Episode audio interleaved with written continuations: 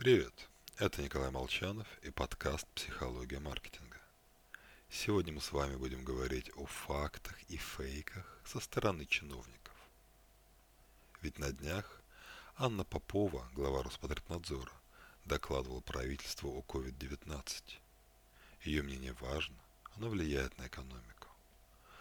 Но я помню, как в начале 2019 года, когда мнение Роспотребнадзора мало кого интересовало, Анна Попова говорила, что в Японии принят метабо-закон, согласно которому каждый гражданин от 40 до 75 лет должен ежегодно проходить замер талии.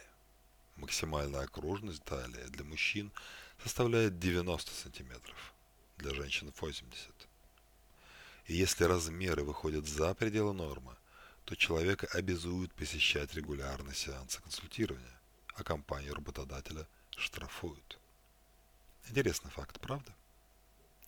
Только сведения не совпадают с реальностью.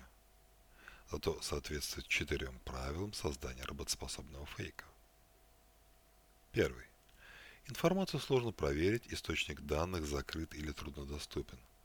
Ну, сколько человек в России способны проверить изменения в японском законодательстве? Второе малозначимые детали сохранены. И закон с таким названием действительно существует в Японии. Но в нем просто указано включение замера в перечне медицинских проверок программы господиспансеризации. Нестыковки замалчиваются. Потому что это в России 80-90 сантиметров кажутся жестким пределом. А для японцев в силу их комплекции, питания и стиля жизни такие границы касаются ничтожной доли населения. Истина искажается в одном, но самом интересном моменте. Причем желательно возвести его в абсолют.